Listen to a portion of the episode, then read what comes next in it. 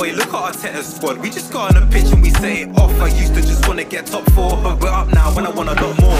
If we quit now, it was all for nothing. They talk big, but we call them bluffing. We kick ball, no more discussion. This season's all or nothing. Bukayo, that's our boy. I told you that Saka's a What's up, people? boy. Welcome to another episode of the Cannon Club podcast, where we debate and give opinions on all things Arsenal. Make sure you follow us and subscribe on your podcast platform of choice. Leave us with a five star review.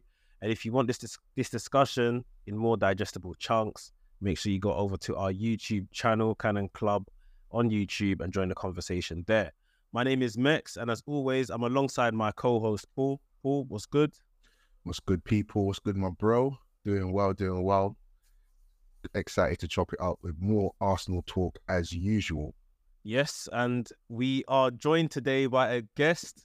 Uh, we have Egal from Egal Talks Football in the house. You might have seen him on Football Terrace. You might have seen him on his own channel, Egal um, Talks Football. So yeah, brilliant to have you, bro. I appreciate you coming through. Bro, it's been a long time coming. I think you guys messaged me a couple weeks ago, and it's like we're trying to work out a date. So this is great. It's and also we're about to do a double signing of Timber and Declan Rice soon, so that's even better. And yeah, everyone's all smiles, so the whole Arsenal fan base should be loving life right now. Yeah, man, things are definitely on and up right now. Um, just just about yourself a bit. uh, When did you get into like um content creating for Arsenal? How long has it been now? Bro, so I don't know if you guys know, but I started off doing content on Sunny Sunny TV. Yeah, if you guys know the short uh, short guy Sunny Bald used to be on AFTV a lot, he yells a lot, Mhm. uh, Turkish brother. So I I just called in on his show one day, and then I started getting more and more involved on his channel. Um, I think this was end of Arsene Wenger, beginning of uh, beginning beginning of Unai Emery, and then I remember calling in to the football terrace back when they used to do Fan Park Live, getting at uh, Ty and and what do you call it, Claude, rest in peace, Yeah. Claude. And yeah, man, it's just I've been doing content since 2019, 2020. I started my own channel in 2020, and yeah, blessings, man. I'm on 22k now. I do TikTok also. Uh, I got like almost 40k subscribe uh, followers there.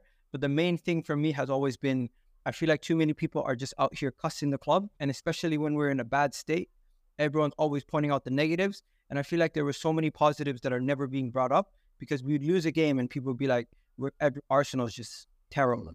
But there's so many little things in the building blocks. I've always seen little glimpses of of hope to hold on to, but people are always just looking at the negatives. But yeah, that's kind of where I came in, and I, and I felt like you needed a fresher breath air with everyone just ranting and raving. Maybe somebody uh, somebody out there that can actually sh- uh, pinpoint what we should be holding on to as fans. And rivals always giving us all these just uneducated takes. Like like for example, you must have heard this a bunch of times. One good season, Arsenal fans are getting excited. It's such a casual take. It hasn't been one good. season. If you really look back, we've been good for two calendar years. It's just the points totals were not adding up onto the league campaign because we started the season so bad a couple years ago. Yeah, I think definitely been. I think there's definitely been. It's an upward trajectory. It, you know, it hasn't been like you're saying just one good season and oh, we finished second and everyone's making noise. Um, yeah, we've it's been a steady improvement. Sorry, for what were you gonna say?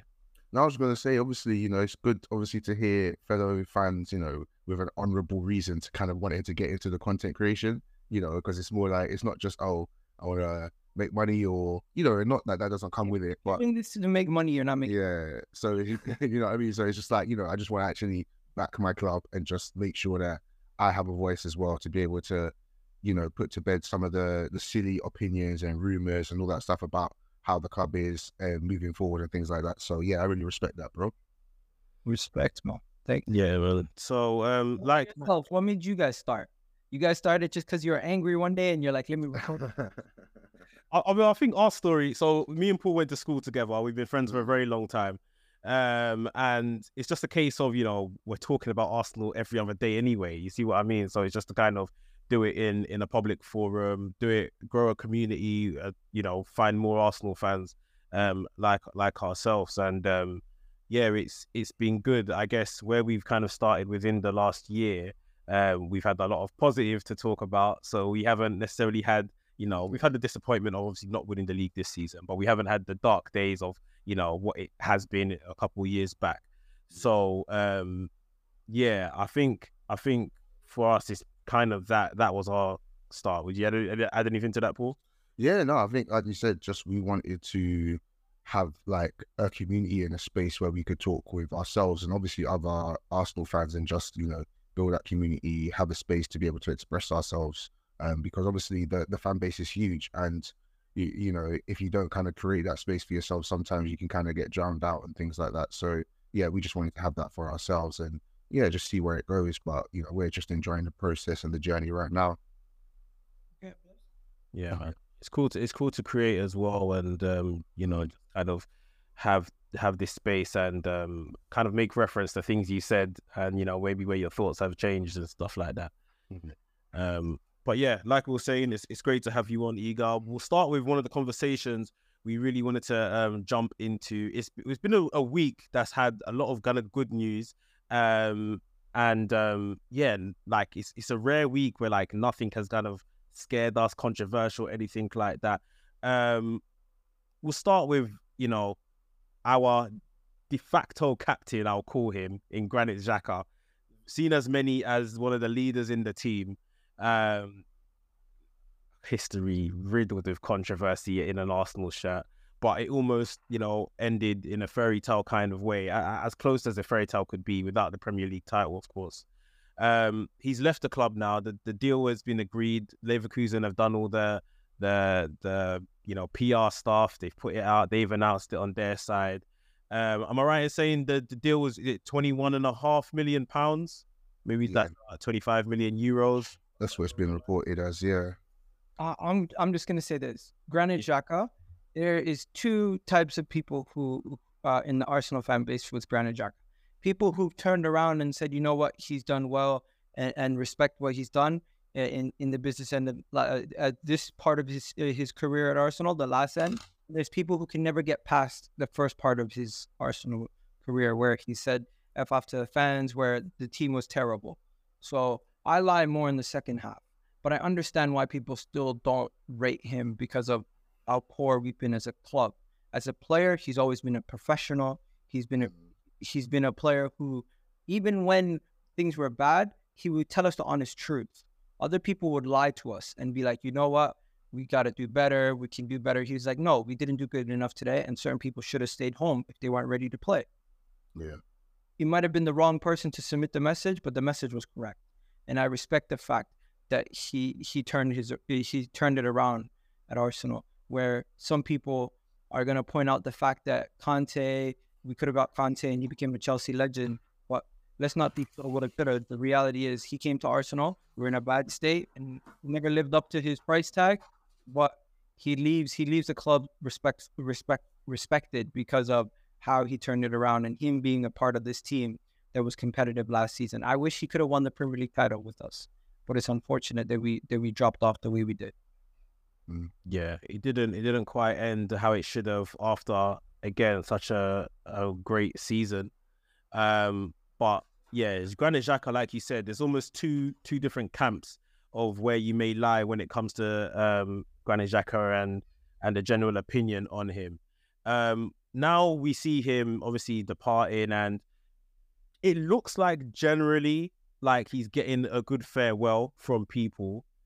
Um, but Paul, we'll start with you. Do you think people should be giving Granit Xhaka that that that kind of big farewell and kind of paying the respect to him um or yeah should it be on the the other side of the fence? I think it's like where personally my respect comes into it is because obviously he's had the situation where he's captain under emery and he's you know he's he's told the fans to f off he's thrown the the, the, the shirt down and it was almost like it's done and I think it's almost just a respect that Arteta's come in and he's been able to turn that around and just give us solid performances for the time that he's been here. And then obviously the last season, he's just been, you know, he was he was phenomenal. It was his best season, you know, in terms of like output, in terms of performances. And yeah, I'm sure, you know, if I speak to other Arsenal fans, they'd probably say, you know what, maybe this is like one good out of seven or one or maybe one and a half good out of seven, you know. And I, I understand that, but I just think to be able to have that turnaround and come back and, you know, really dig deep and give us his all. And I think, like Egal was saying, it's like he's been a professional. Apart from that moment there, and for some fans, they'll say it's it was expected. You can't have sixty thousand people telling man to to get off and booing him and think he won't react. You know, not to say that it would he should have done that, but you know, people are different. So I think he is deserving of it. I think it's just to to kind of respect what he's been able to do in this short period post him throwing the shirt down. Um, he's not been amazing. Everyone knows that. He's not been, you know, um, some like he's not going to go down as like an Arsenal legend, but he definitely he gave us his all. You know, Arteta said we're going to need you to play this position. If not, we're going to have to get someone else who who can. And he came back and he smashed it to bits. So I've got nothing but respect for the guy. I'm happy in the same sense though, because I think it's the right time to move him on. And we're moving him on for a good fee. We signed him for 35 to get a fee of like 21 and a half, you know, after seven, six, seven years. I think that's amazing business as well. So yeah, um, nothing but respect. Um, but yeah, we, we needed to up, uh, upgrade that position as well. So, you know, it's a win-win situation for us all. Yeah, the price is also important because we were all privy to the fact that I thought Thomas Partey and Xhaka would both end up leaving Arsenal on a free transfer, similar to Damian. What to actually get money back? Just goes to show our performances as our performances improve, the, our, our ability to sell players will improve. Yeah, yeah, yeah. I think um, we've began to see a bit of that turnaround, although still we haven't seen like massive sums for players we have sold. Hey, Balogun's coming. I'm telling you. Right, we're gonna we're gonna talk to talk about Balogun later in the show. Um, but this this particular one with Xhaka, like we said, um, that the price, what the price has ended up being, has kind of come out of nowhere.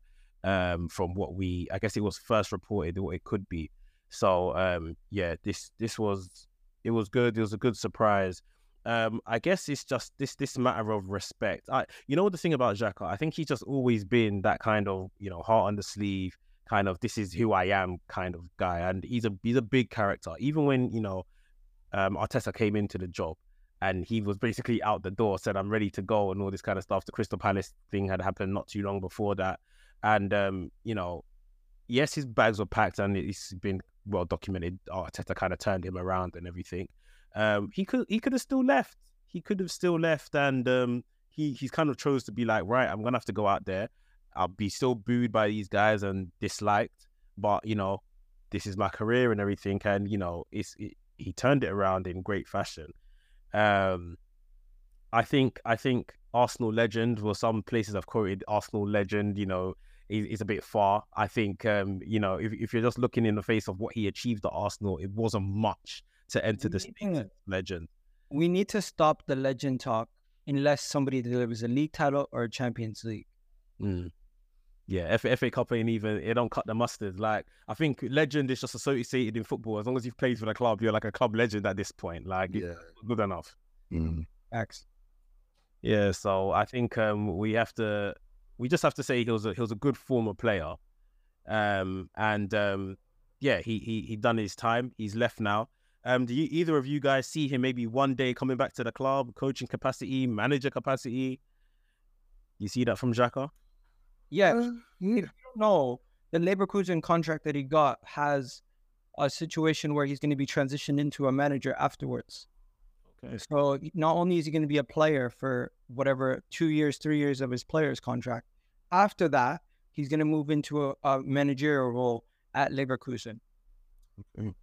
okay, that's that's quite interesting. I think I think he's definitely got the minerals. I think even if it wasn't just like a, you know, okay, like in terms of like a coaching, a technical side, he could just be there, you know, to like a almost like a motivational speaker, you know, tell the guys when they're messing up, tell them when they're doing good, kind of show them, you know, because you hear all these quotes about, you know, doing everything for the team, taking yellow cards when you need to, putting yourself here and there and everything. So yeah, I think I think he could definitely do something like that. I don't think he'd be a bad guy to have um in the backroom staff at all he's definitely got the the heart and like you say the the passion kind of capabilities of it um you would hope as he gets older i think he's even showed it in the last year the emotional intelligence is is getting better it's improving as well um i could definitely see him in a coaching capacity and for some odd reason i could see him back at arsenal Um, it's just, it's just like how one of these stories go, isn't it? Like, um, so the next the next Arteta.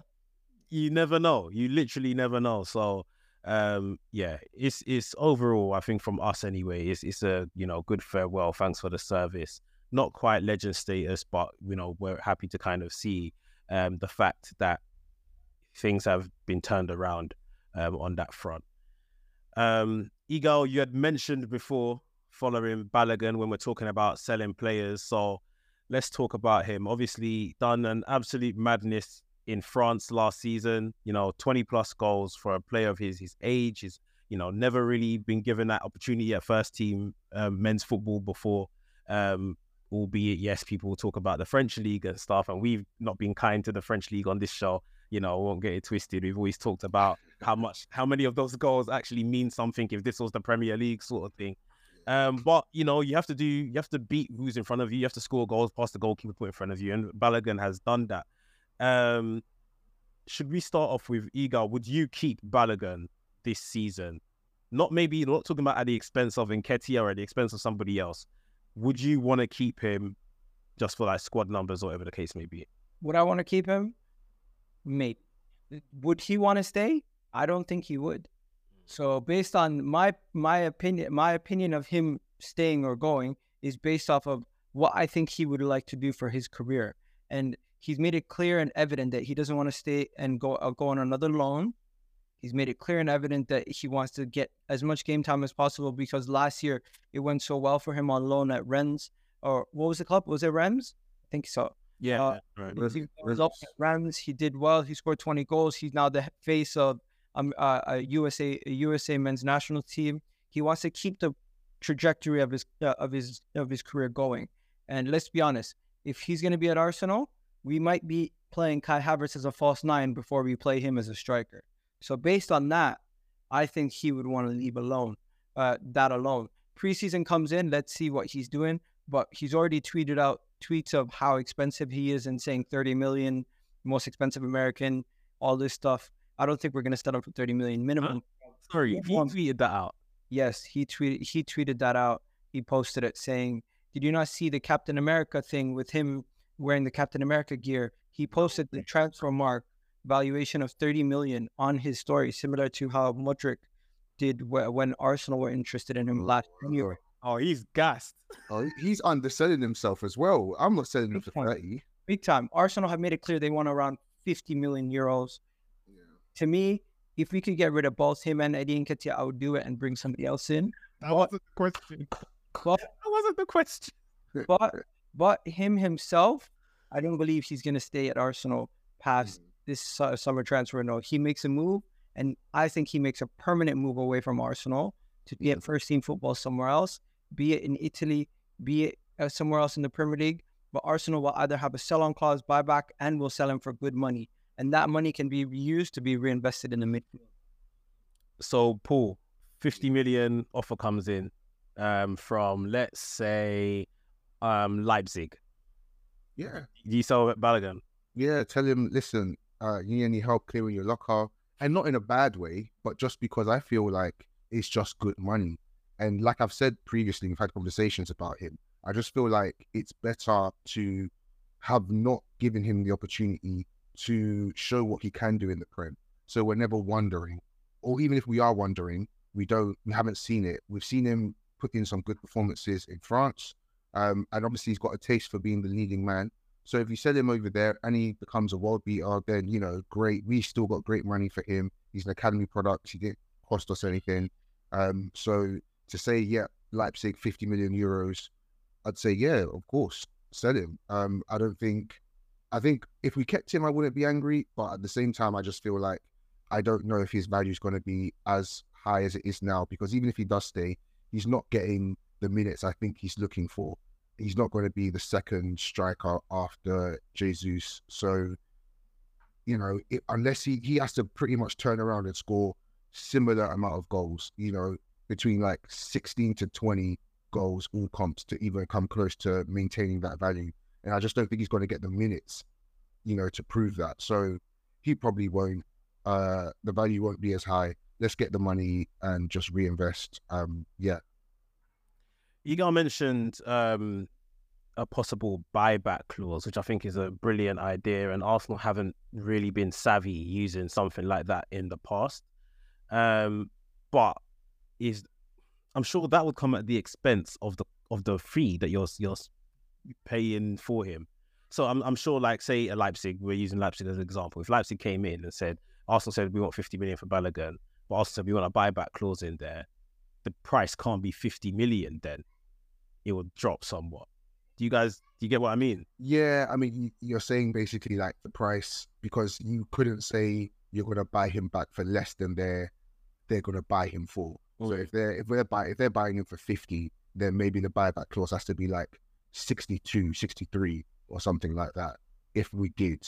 Um yeah, I, I guess so. I think it's like a kind of similar to the Fabregas one, where it's like, or maybe it's just we get first first dip or first choice. Maybe that because then if his if his value went down, for example, we could just be like, okay, we've got first refusal. So if he is going to be sold, he has to be offered to us first, and then we can then start the process like that. Maybe that would be a better way to get around it rather than like a, a buyback clause for a certain price.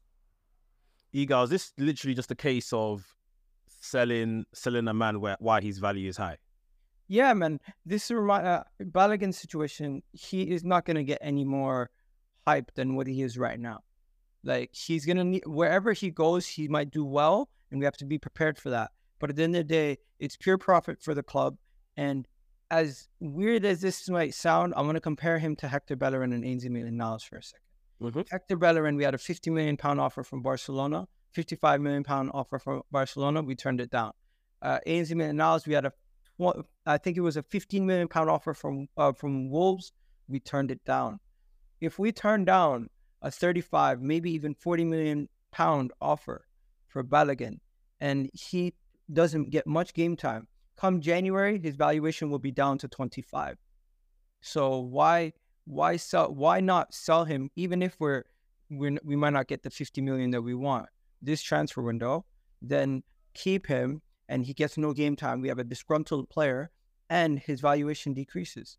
There's so many negative there's so many things that could go wrong for us if we keep him. What's the things that could go right for us if we keep him? I don't think he's better than any of the players that we have that could play in that position right now. People say he's better than eddie but that's it. Really and truly Trossard's going to play ahead of him Kai Havertz might play ahead of him, and Jesus is going to play ahead of him. So we got to get rid of we got to get rid of him as uh, and get the money in now before it's too late, or else we could devalue the player. Yeah, you don't want to devalue the asset. That's an important thing as well. Yeah. Um, yeah, boy, I guess it. look, look at. Liverpool. Liverpool sold two strikers that haven't done anything to this level for for ridiculous money. Paul was saying this like two weeks ago. So yeah, Yeah, you're telling me he's not better than Dominic Dominic Sabazla? What's his name? Dominic Uh, Solanke. Solanke. Solanke? And what's the other guy? Ian Breon Brewster. Breon Brewster's hi- career highlight is sitting in a barbershop with the Champions League trophy. I mean, like uh, uh, medal on his. neck. Middle, yeah, this neck, yeah. I have not seen one highlight of him playing football in years. He plays in the championship, doesn't he? Yeah, Sheffield United, I don't think he's Got moved. Yeah. Maybe he'll do well in the Champions League. I mean, in the Premier League. but, like, Premier League. Yeah, I, I- I think the the climate is kind of right, like we're saying. You know, he's just been given this role as, um, you know, he's he, he's declared for um, United States. He's kind of the poster boy over there right now. Um, I guess the only other thing, and maybe this is again just a business move. It seems like we are including him on our trip um, to the US, our tour of the US. Um, I, I think I saw he's partaking in like some MLS All Star Skills Challenge, something Arsenal versus like MLS All Stars or something like that. So it's like, are Arsenal just really trying to squeeze anything out of this before they maybe eventually sell it? Paul, is that what you? Yeah, I think I think it's I think it's that I think it's you know trying to squeeze as much out as possible, and I think obviously the fact that he is an Arsenal player and that we're going on this US tour, you know, it's like come and see uh, USA national team number nine, you know, come and see him and play and all that sort of stuff. He'll bring more fans. Maybe it's more of a commercial thing. Um, yeah, similar to what Egal said, I just think his value is high at this moment in time. Um, and obviously, kind of putting him on that stage again, he'll probably get some uh, some decent minutes playing uh, in the preseason. And yeah, just see what happens. And even if we did maybe potentially end up keeping him, it's an opportunity to kind of just see what he can do. Maybe they just still need to see how he's playing, how he's developed, you know, and how he can link up with the the guys in the team. Yeah, yeah. It, I mean, it's a shame that we're maybe not going to get to actually see him giving that full push, that full, you know, go. I think that's what a lot of people are. People don't really mind selling him for 50 mil. It's just like, I would like to, for him to have a chance sort of thing. But, mm. you know, it's like 50 mil comes knocking. You, you kind of got to take it, where especially with the expenditure, the outlay we've done some already.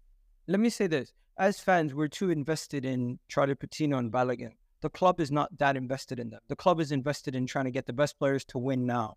And really and truly, Charlie Patino, Balogun, they're not win now players. Yeah. And I think that's that's the you know, that's the the con, if there is one, of being successful, having a really good team is that we are going to start losing these academy prospects, these people that, you know, back in yesteryear, we would be pushing these guys through and, you know, like bringing them into the team bit by bit. But when you're really successful, you know, th- these are not the people that are going to move the needle. You know, they're not even maybe potentially not even going to give you adequate squad depth.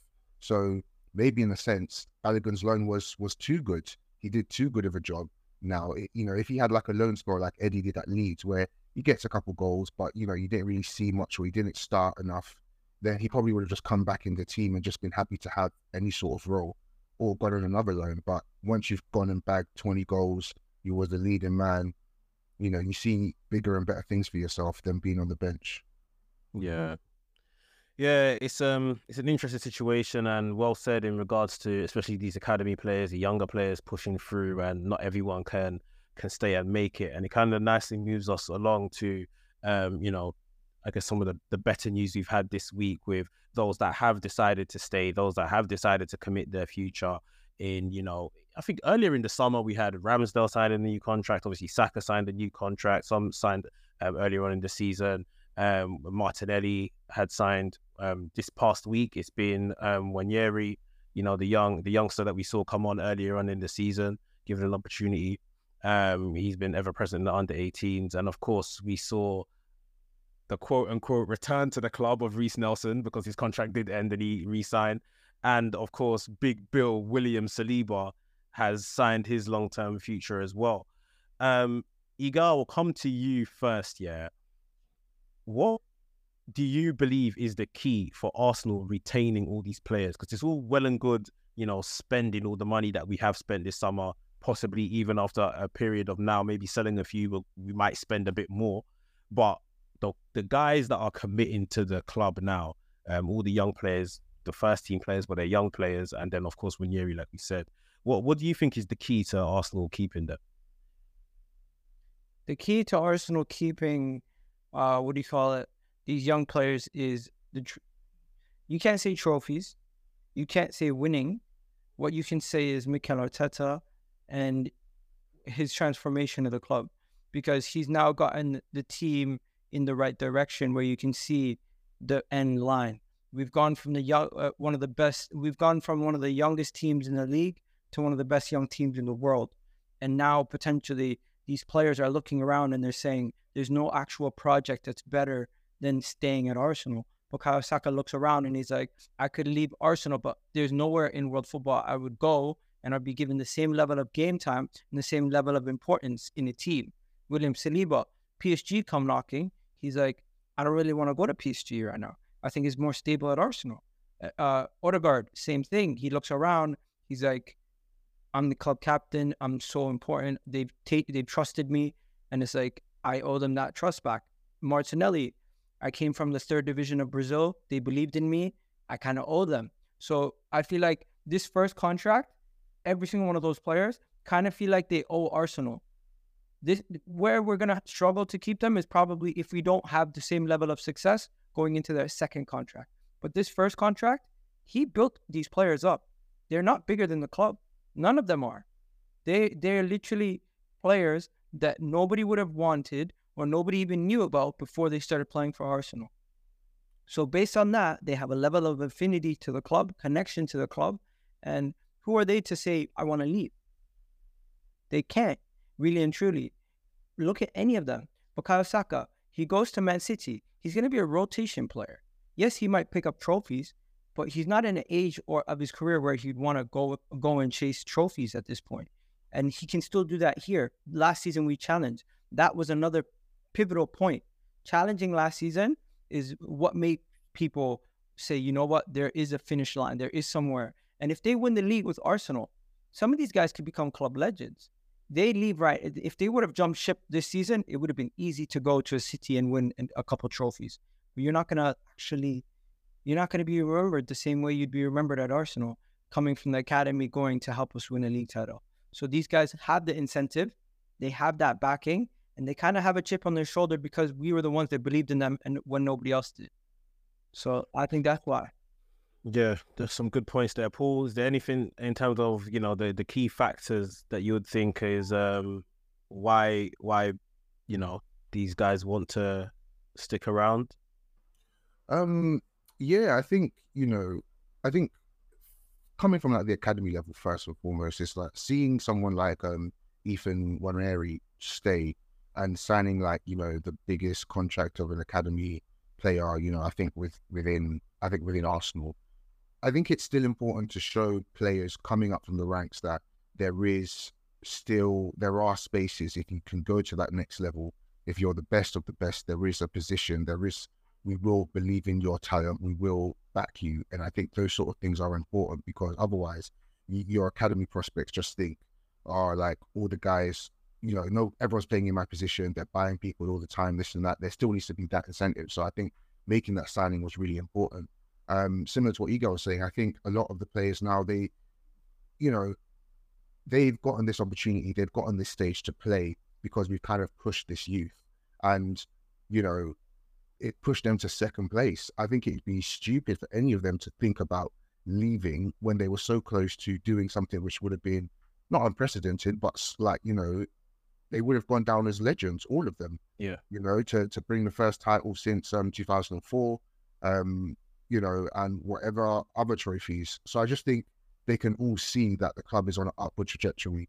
Like, um, you know, like we said before, I think the next contracts becomes tricky because if we're successful, it's likely they'll probably want to stay more. But if we're not, that's when, you know, we probably have some hard conversations about who to try and keep, who to let go to get most value for, and things like that. But um, yeah, I just think the way we're keeping these players, we're giving them these contracts, and the kind of players that are coming in, people are seeing Arsenal as such an exciting project. And you know, we're getting, we're signing guys for over a hundred million.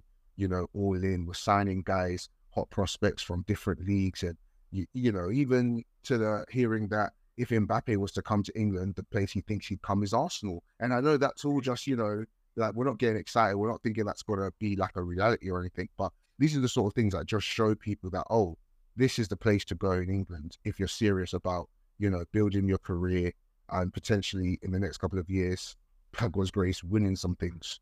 So, yeah. Yeah. I mean, it's interesting you both mentioned this this second contract, which I guess the way Arsenal have been negotiating will probably come up for a lot of these players in the next two to three ish years, even though they're on like four, five year deals or whatever the case is.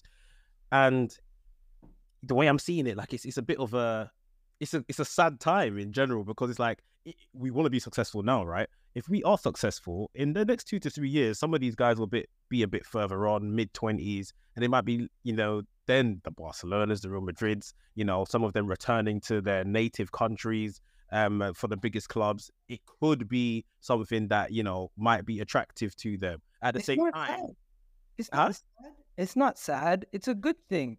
Really and truly, this is where they can establish themselves in football as as as a big player, as a big name player. Like a guy like Gabriel Magalhaes didn't get picked for the Brazil national team. He became a monster in the second half of the season. If he goes and is one of the best defenders in the Premier League, helps Arsenal win their first league title in 30 years, does something else magical and maybe wins us a Champions League, he's not going to leave. The guy is going to sign another contract. Well, I mean, that's that's my that's my other side of the coin. That's literally it. Like you, you either you want them to stay, but then you know, as they get older, some of them, you know, we can't lie, Real Madrid Galacticos is still a thing, even though Real Madrid have seemingly even moved away from that kind of model. It is still a thing, and if if those kind of clubs come knocking, you never know who might think you are. I want Real Madrid on my CV before I hang up my boots. I want Barcelona on my CV before I hang up my boots. So even like I say, even if we have that period of success, some of these guys, which especially aren't from England, um, you know, they they they owe us and they would have paid us back in trophies. We, we hope they may still look to to move on and go to these, you know, some of Europe's elite is is what I was what I mean. Um, yeah, it's it's techie. Like I think we've done the good part in getting the, them down on the, their current contracts, but um, yeah, depending on our level of success, obviously, if we don't have any success, then it becomes a very easy decision for a lot of them that yeah, I might need to seek, you know, further afield to get that that trophy before my my career ends. But there is, you know, some people that they want some of those big brand names on their CV as well, and hopefully we don't have them in our team. It's not like a mercenary situation.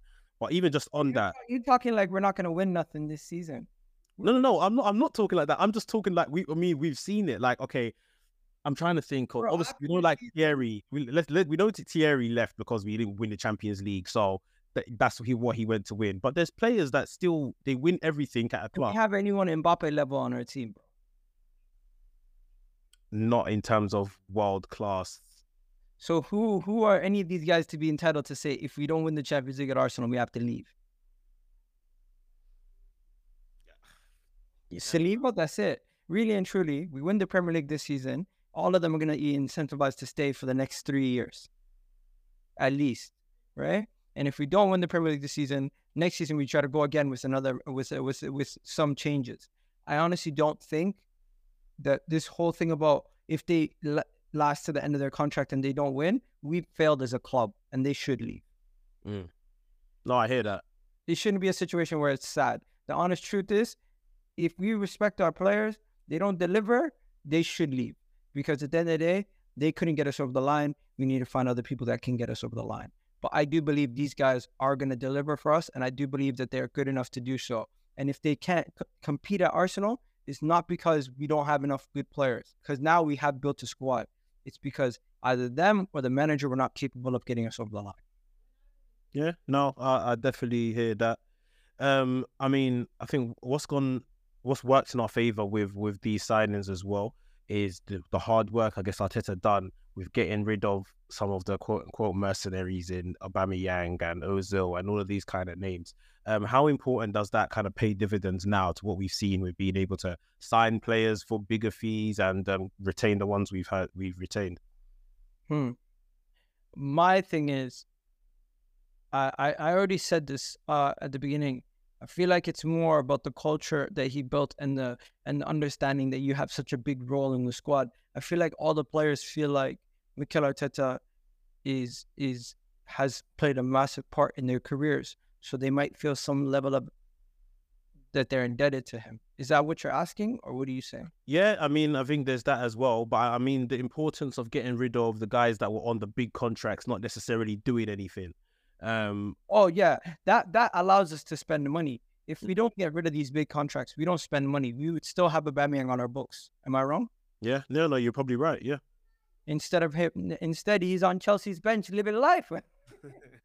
Getting paid handsomely, but yeah, not playing football at all. I love it. yeah, man. Um, yeah, Arteta, his team, Edu, all those guys, they've done a really, really good job. You know, securing all these contracts as well. Um, you know, it's not easy. Um, but you know, it, it sounds easy that you know the way you put it as well in terms of the prospect of what we're offering in terms of the best projects in Europe. Um, but yeah, it's it's hard work. Um, and nothing more has come. You know, there hasn't been anything that's more hard work than securing the signing of Declan Rice. Um, we've we've avoided it for 30 minutes talking about the the big incoming You know, um, bro. we have we, literally every week we've we called it Rice Watch because we're literally just here talking about Declan Rice, but we're here now. Declan Rice is uh, going to be an Arsenal player. Um, I, I think apparently he had his medical on Friday, um, just gone. It will more than likely be announced this week so that he's within the team when we start the friendlies within the next week or so. Um, before we get into what we wanted to talk about with Declan Rice, Egal, kind of just give me your thoughts on um, Declan Rice signing for Arsenal. It's a great signing. We uh, we got our number one target. That's what we wanted, and I'm very happy that we've gotten we uh we we've gotten uh all these all these deals done. But the Declan Rice deal is it's somewhat a pivotal deal because we not all.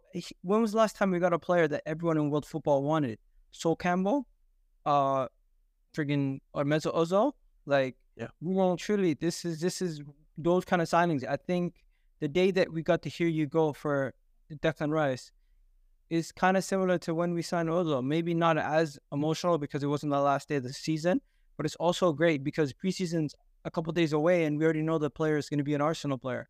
And that midfield is is where games are won and lost. And I really do believe we have one of the best, uh, one of the best uh, uh, midfield uh, midfielders in the Premier League joining our club. And West Ham, we had to pay a record fee, but this is the kind of money you have to pay for players. I'm not going to complain about his wages. I'm not going to complain about his price tag.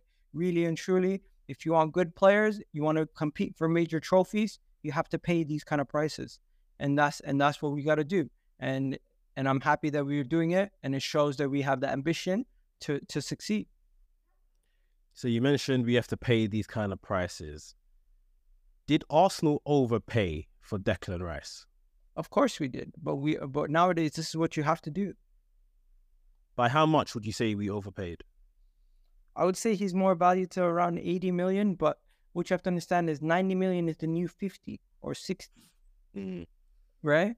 The prices have been inflated in football to a level where it's unimaginable. So this is what you have to pay nowadays, and this is this is somewhat the norm.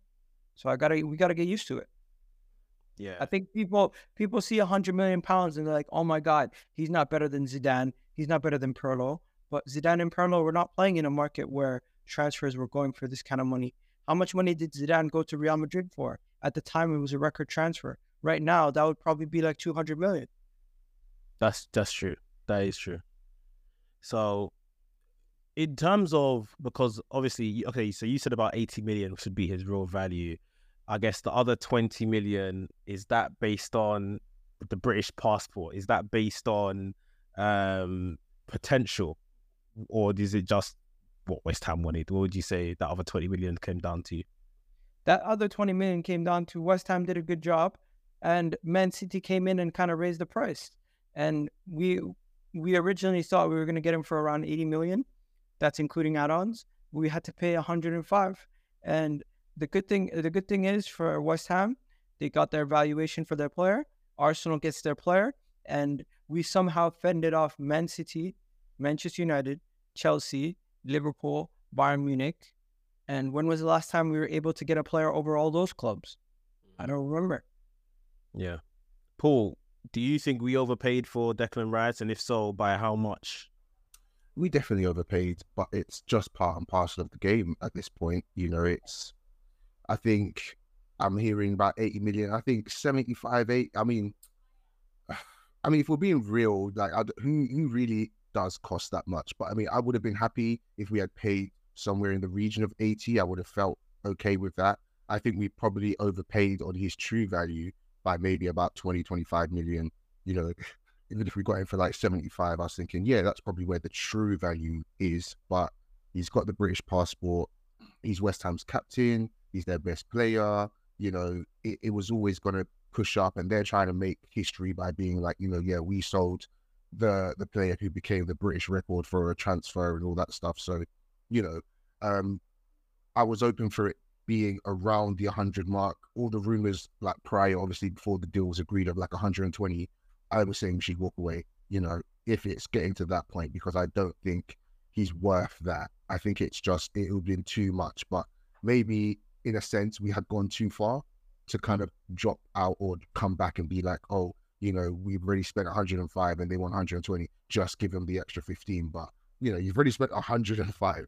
So yeah, I reckon we were overpaid by a bit, but you know, it'd be different if this was someone coming from La Liga or League One or something like that. They probably you probably would have been able to get potentially a cheaper deal because they don't have those add-ons, shall I say, in the British passport and you know, captain and all that kind of stuff. Plus, they know we've got money, so yeah. I'm not gonna lie. If it got to 120 million, I think I still would have played paid it. I still, I, st- I think I still would have paid it to get the deal done and bring him in. Mm. Um, yeah, I, I think, and that's what we're all talking here. Like we know he's not right now 100 million in terms of Yeah. value, but this is it. If you want somebody, this is what you have to get done. You know, I guess good thing for him is he want he went and run that Europa Conference League thing, which Mm. without that would have then added something on top of that. And it's it's like you know at the end of the day, you know Egal reeled off the, the teams that we were competing with to get this guy's um, con- um signature on the contract, and it's like you just you just have to bite the bullet and do do some things that you wouldn't necessarily do and doesn't necessarily make sense but we need this player. And um you know i i also add in here like kudos to Declan Rice because we've seen a lot of players that you know they want to stay at their clubs become club legends and haven't moved on like sometimes it is fear of you know will i will the, will the fans still love me if i if i and all that kind of stuff like but you know he's put on his big boy pants and he's he's made a big move and there's, there's undoubtedly going to be pressure on him but i think he can handle it I think it's it's safe to say if if uh Man City were willing to go to a bidding war, we were prepared to go to a bidding war. But I think there is a price that everybody has where they're saying, you know, enough is enough. We have to Also, stop. like, And and what that price would be, I don't know. But Mikel Arteta, Edu, and uh the the Kroenkes made it clear that they're not going to give up until they get their man, and and and they got their man. yeah they Yeah. they they really showed that you know this was the the number one signing of the summer that they really wanted to get done you know nothing was kind of gonna knock them off and, unless like you say the the price just went absolutely crazy um how does he compare i'm talking in terms of price wise now like we saw in january is enzo fernandez came to Mhm. chelsea 100 mil or 105 as well or so, something like that am i right yeah, similar ballpark. Yeah. how does Declan Rice compare? Different kinds of players, somewhat. But Paul, what what would you say in terms of who do you think's got the the better deal or the better player? Oh, we do, hundred percent. I I think Enzo's a, a tidy player, but um, again, that that's someone who had. I'm not even sure how long he was at Benfica for, but obviously he's had a great World Cup campaign, which you know throws on like an extra 50 million on share price tag if you have a good World Cup. And he played a handful of games in the Champions League. I think you know they're they're potential they're riding on potential where you know he's a good player, but is it going to translate? Is he going to be able to actually you know um, adjust and be the, a hundred million pound player? Where we've seen Declan Rice, where of course we're thinking you know he's been in a mid to lower tier team. We know what he can do. We've seen him at England. We've seen him in the league. We've seen him carry his club to a, a European final and win it. I think we just have loads more to go off on to feel more confident that, you know what, we're even now going to surround this player with more better players around him than at, you know, Soucek to the right of him and all them kind of players. So you, you never really know with these sort of things. It is like a flip of a coin with transfers, you know. Declan Rice could come and, you know, he could just not get it. He might not just be able to adapt or, you know, things just happen. But I think if we're going to say get as much information as you can before getting this player, I think we've got more information. We know he can do it in the league. You know, he's an athlete. He's got the physique, the, the, the play style that we need to advance our midfield. So I would say, yeah, I think he's got more than enough quality to be able to to say that he will be overall a better signing than than Enzo Fernandez. I, I'm just gonna say this: we are replacing Granit Xhaka's leadership with Declan Rice. Also, that is a key mm. point that we have to remember Yeah. because Granit Xhaka leaving and Declan Rice coming in go hand in hand. Now we have a better player now than than Granit Xhaka and Declan Rice. But what I need to know is how the rest of the midfield is gonna work. We. I'm not gonna break. I'm not gonna speak too much about Kai Havertz yet, but if Partey does leave, we would need to bring in another midfielder, or else we would actually be weakening our midfield, even with the signings of Declan Rice and Kai Havertz. We Mm. still need to keep Partey, or if we sell him, bring in someone of equal value or or experience, or at least somebody who we rate that can get to that level. But yeah, that's that's what I'm saying. It's not. I don't really question Declan Rice at all. Declan Rice is at for a hundred million. He's the closest thing to a sure thing I've ever seen for Arsenal. I don't think. I don't think. Um. I don't think when we were looking to sign Pepe, anyone was going to say this is hundred percent going to bag. Remember when we were looking to buy Lemar for ninety million? Yeah, I was scared about that. I'm like, remember that, yeah. This guy's not Alexis Sanchez level. Why are we paying 90 million for him? That's true. and that was years ago. Mm. So 100 million in today's market for a player who's played that many games in the Premier League, can play as a DM, can play as an eight, can even if we're crazy, you can play him as a 10. He can play as a center back. I honestly think England international. yeah, th- I think this England international, Premier League proven, Premier League captain, just won a conference league. Bro, there's no way you can tell me he isn't going to deliver for a hundred million. If he flops, it will be the biggest shock in Yeah, yeah, I think that's for sure. Yeah, I, and I don't think anyone's expecting that. But you know, like I said, it'd be it'd be crazy. It'd almost be like a surprise. I think people would just be. It might even reflect poorly on on him rather than us because he's shown us he could do amazing things. So it'd just be like, where has the talent gone? Yeah. I, I think um, for me, there's something that I really like about Arteta and the signings that he's made and trying to make them all kind of Premier League signings. It's like we're now going out and buying the best players in the Premier Mm. League.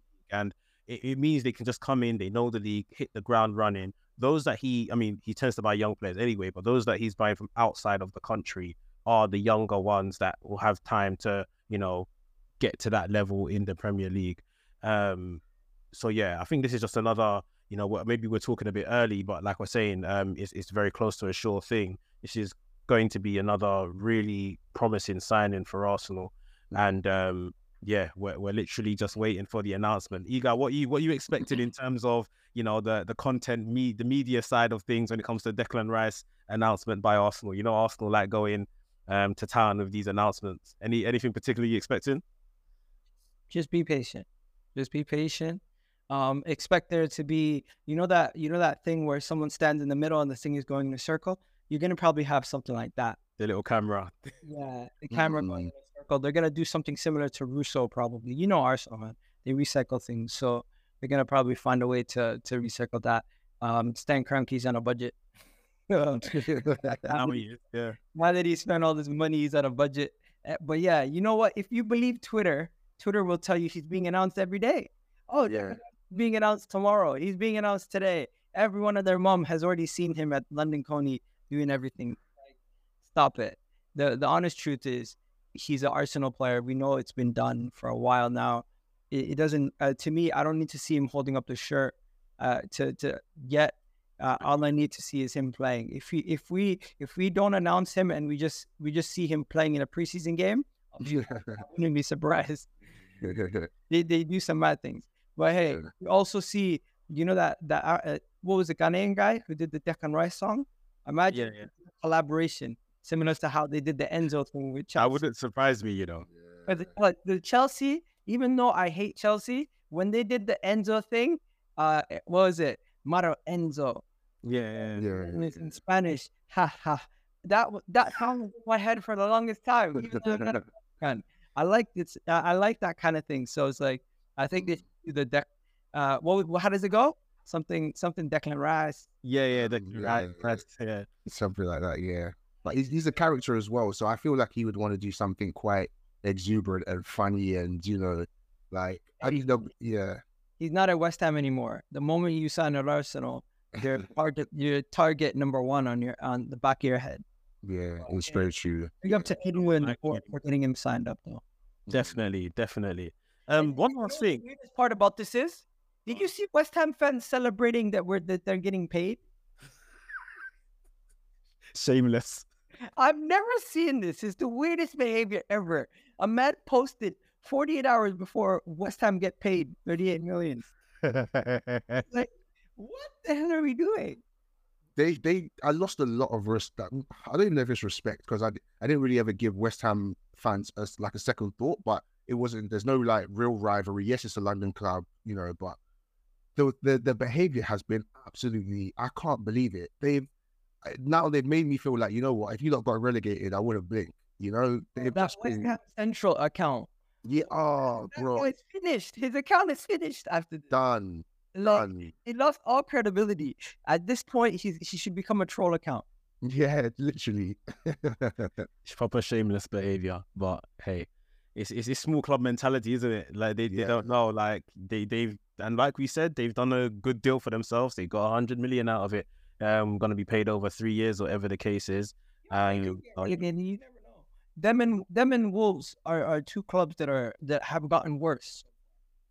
Yeah, yeah, and then it will be hard to attract, um, you know, to spend that money wisely and attract. But listen, listen, it's not West West Ham channel. Don't care what happens to them. Um, them. yeah, this is all about Arsenal. And um, man, Egal, appreciate you coming through today, man, and you know, kind of spreading your knowledge and having a new voice on on the pod and about everything that we discussed today. You're not going to talk about Havertz?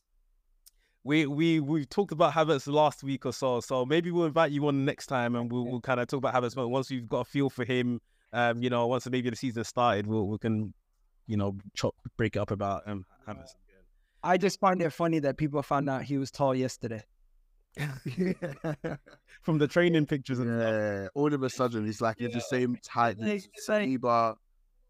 It's like name one good thing about Kai Havertz. We said he was tall, and they're like, he's not that tall. They see him standing next to Saliba in a photo. They're like, he's so tall. Like, you guys don't watch football? Like, what the heck? It- it's funny the things you discover now as soon as someone becomes your player. Like, and you know, you, you don't hate him or you're not watching him. Mm. Um, but yeah, man, there, there's going to be a lot to talk about. Like we said, we got friendlies coming up soon, and um, also on the channel we're going to do some like predictions for what we think is going to happen for the Arsenal's upcoming season. But um, Egal, you want to plug your channel, let the people know where to find you and what's got um, what you got coming up on your channel. Yeah, so guys, go check me out. Egal Talks Football. I got our Kia Head of Football London coming on on Monday. Uh, so I don't know when you're posting this, but come ch- uh, check that out. I also do uh, rival shows twice a week on Thursdays and Fridays. And then the rest of the time, I'm just doing Arsenal news today, keeping you guys updated on all things Arsenal. And then, of course, I do have TikTok, Instagram. My Instagram and my TikTok's also Egal Talks Football, so you can check me out there. I do post a lot of short videos exclusively for those platforms. And yeah, I'm also on Twitter, E EGTV Egal on Twitter.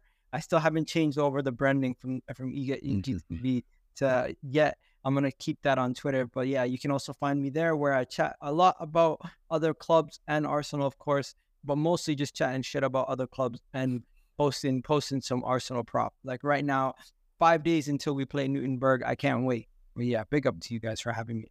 No problem, man. It's been great having you. Um, but yeah, guys, that's it. Another episode in the bag. Um, like we were saying, you know, if if you listen to the audio version, hit us with a review. Um, hit the five star button on whatever podcast platform you're listening to, and if you want the video version of the conversation you're listening to, head over to Cannon Club YouTube channel as well, and it'll be there. We'll be back same time next week. Cheers to everyone listening. Cheers to Egal for coming through. And you hear from us soon. Oi, look at our Arteta's squad. We just got on the pitch and we set it off. I used to just wanna get top four, but we're up now when I want a lot more. If we quit now, it was all for nothing. They talk big, but we call them bluffing. We kick ball, no more discussion. This season's all or nothing. Bukayo, that's our boy. I told you that Saka's a star boy. Tech time, coming at you.